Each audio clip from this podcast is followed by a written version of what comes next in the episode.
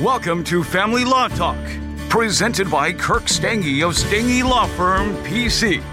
Stange Law Firm is a family law firm in the St. Louis metro area with offices in Missouri and Illinois. Now, here's your host, Kirk Stange. Welcome to Family Law Talk. My name is Kirk Stange. I'm managing partner of Stange Law Firm PC.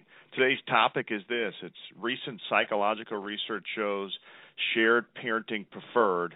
An interesting topic that's based on an article on our webpage, familylawheadquarters.com. The date of the article is April 22nd, 2013. And again, as a follow up, if you want to read the article, go to www.familylawheadquarters.com and you'll find the article from April dealing with the recent psychological research showing shared parenting uh, generally preferred. So we're going to get into the topic here in a second, but before we do that, I should state that the choice of a lawyer is an important decision that should not be based solely upon advertisements. Additionally, the information uh, provided today in the podcast is general in nature and may not apply to specific factual or legal circumstance. Therefore, if you require legal advice, please consult with a competent attorney licensed to practice in your jurisdiction. All right, well, let's get to the topic today, a really interesting topic dealing with this concept of shared parenting. And uh, uh, the article is, is very interesting, and I think this article, article kind of intimates this move in the family law sphere uh, and, and, a move amongst courts and judges uh, as a whole, not everywhere, but in some jurisdictions toward toward shared parenting, and it, it exemplifies kind of this trend uh, in the direction of shared parenting. So let's give let's give a little background uh, research here. Um, if you looked historically at custody cases, um, the belief often play oftentimes was this that where there's high conflict, uh, where the parents really disagree, uh, where parents are engaged in a lot of arguments and a lot of disagreements, the belief was that shared parenting in these types of cases was not preferred because if you had a shared parenting arrangement, uh, there was likely to be a lot of exchanges where the parents would have to exchange the kids, and there'd be fights, in that uh, kids being caught up in the fight between the parents that they would actually suffer from it. Uh, and they'd be put in the middle of it, and, and then based on this, the belief was, look, a child should should predominantly live in one home. Uh, let's cut back on these exchanges where there'll be fights.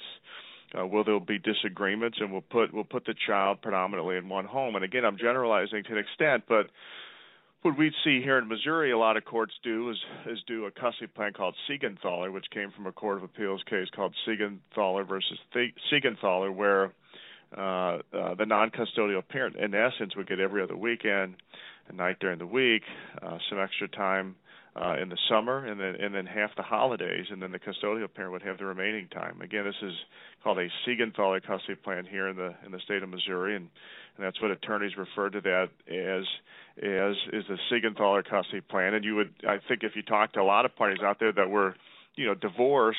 Um, uh, a lot of people refer to what's called a standard custody plan, which is in essence the Siegenthaler custody plan. That was a plan uh, a lot of courts were using, and those are the plans you can oftentimes just pull off the shelves of courthouses as kind of a fill in the blank custody plan. And again, it's kind of, kind of based on the idea that shared parenting, not really preferred, better for a child to be predominantly in one home versus the other home. Um, this article, however, uh, cites some psychological research uh, by an individual named Edward Kruk, who's a PhD and an associate professor of social work at the University of British Columbia, and he wrote an article in Psychological Today where he gives a synopsis of, of this whole uh, situation. And, and again, he talks about how you know the belief was that in high conflict cases, better to limit the exchanges, better to have the child in one home predominantly over the others. Um, but then, if you look at his article and you read it, he talks about 2002 there was research that was done that concluded that there are actually benefits to shared parenting, regardless of parental conflict. And, and what the 2002 research focused on was the fact that problems often exist when fathers uh, tend to lose uh, contact with their children in high parental conflict situations. So, you know, in other words, a child pre- predominantly living in in the home of the mother, for example, and the dad not having a lot of contact. That was, you know, according to the 2002 research, actually a bad thing in terms of the dads, because uh, what it did is it created a situation where dad would lose contact with their kids, uh, be frustrated, and and that would result in a lot of dads, maybe good dads out there checking out because they just felt like they were leg down and they weren't on an equal plane uh, with the mom in terms of custody situations. And so then the article goes on by Dr. Kruk to talk about uh, some 2007 research, which took this a step further, which basically state, states this that in terms of uh, uh, children, uh, that children actually benefit from shared parenting uh, in high conflict cases because the children, uh, you know, yearn for substantial contact with both their parents. And so the 2007 research took it a step further and stated, you know, not only is this bad for the dads, but it's actually bad for the kids because the kids want to have contact with uh, with mom and dad, and so uh, interesting research, and and, that, and that's the research that's sort of summarized here uh, in the article that we have on Family Law Headquarters. That uh, you know every case is different, circumstances vary. Obviously, there's some cases where shared parenting, you know, absolutely cannot work and I've seen lots of cases uh, where that's the case. So certainly shared parenting not not for everybody, but if you read the psychological research that's out there today, uh, the viewpoint is that generally speaking, uh, shared shared parenting a good thing. Generally speaking, shared parenting should be the starting point uh, that courts look at in terms of custody cases because what it does is it, it, it versus this winner take all uh, sole custody situation where one parent feels like they're winning and uh, one parent feels like they're losing. Uh, the sh- what the shared parenting actually does it keeps both parents checked into the game, uh, keeps both parents involved. Uh, both both parents feel as if uh, they're going to have frequent, meaningful contact with their kids, and, and that keeps both parents checked in and, and, and in essence, what it does, it actually calms down these high conflict situations over time because both parents realize that you know I mean they can keep fighting with each other, they can keep disagreeing with each other, but at the end of the day, you know they're both going to be involved in their kid's life, and, and and then the hope is that over time this sort of calms itself down and it creates a better situation. And then again, in terms of the kids, uh, the kids uh, benefit from shared parenting because the kids are actually having frequent, meaningful contact with both their parents. And, that, in the end of the day, is better for these kids versus feeling as if they've lost, you know, one of their parents. The divorce process, in essence, now they've got both parents involved, both parents are checked in, and the the research shows at the end of the day this is a good thing. And if you you know you look at this research and you look at the sort of the court systems out there again, not you know this hasn't been adopted every place, but uh, I can tell you in the state of Missouri, it seems like uh, since this research and it's an interesting case that came out of Missouri called LaRocca versus LaRocca. Uh, there's other court of appeals cases out there too, but it, it seems like you know recently there's been this this real shift toward both parents having shared parenting and having substantial time. And you see sort of this move away from Siegenthaler, which is kind of this one size fits all parenting plan that maybe worked really well for the Siegenthalers, but uh, maybe didn't work well for other uh, other people as a whole. And, and uh, so you see this shift where, you know, is, is a starting point.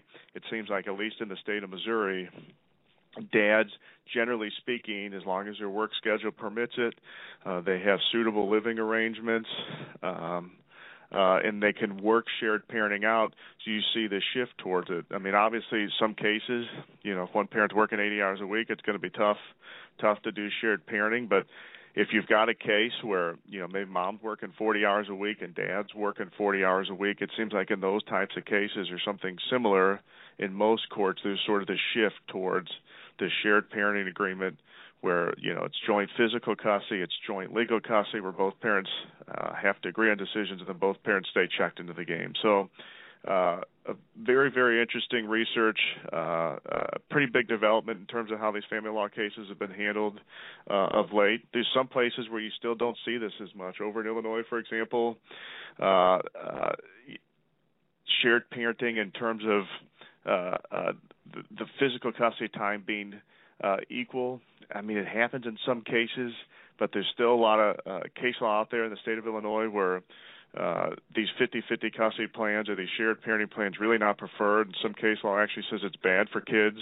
Uh, there was a bill uh, uh, pending uh, in uh, in Illinois where it was an attempt to move towards shared parenting. We have another uh, blog talk radio episode that I did with uh, Jillian Wood from my firm on this topic, and uh, you can all listen to that. Uh, uh, so Illinois isn't quite there yet, but there's a movement brewing in Illinois which culminated in this legislation uh, being proposed, uh, which shows that again the trend seems to be toward shared parenting. So, so again, really interesting research, uh, pretty big development in terms of family law. Uh, again, uh, just like Siegenthaler didn't work for everybody, a shared parenting plan doesn't work for everybody as well. But what the research shows is that in most cases, shared parenting should be the starting place, and then uh, and then from there, uh, you know, courts can look at the individual facts uh, of a particular case and determine what's what's in the best interest of the kids in that case. But but that generally speaking, shared parenting is good because it keeps both parents in the game. Uh, so that's the article today. Uh, that's the topic. Uh, really interesting. Again, go to www.familylawheadquarters.com. You can read uh, read the article itself. Very interesting. Again, the date of the article is April 22nd, 2013.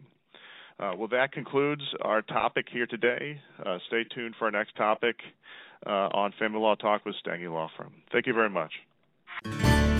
Thank you for listening to Family Law Talk with Kirk Stange. Visit StangeLawFirm.com for more about today's topic or to put Stange Law Firm to work for your family today.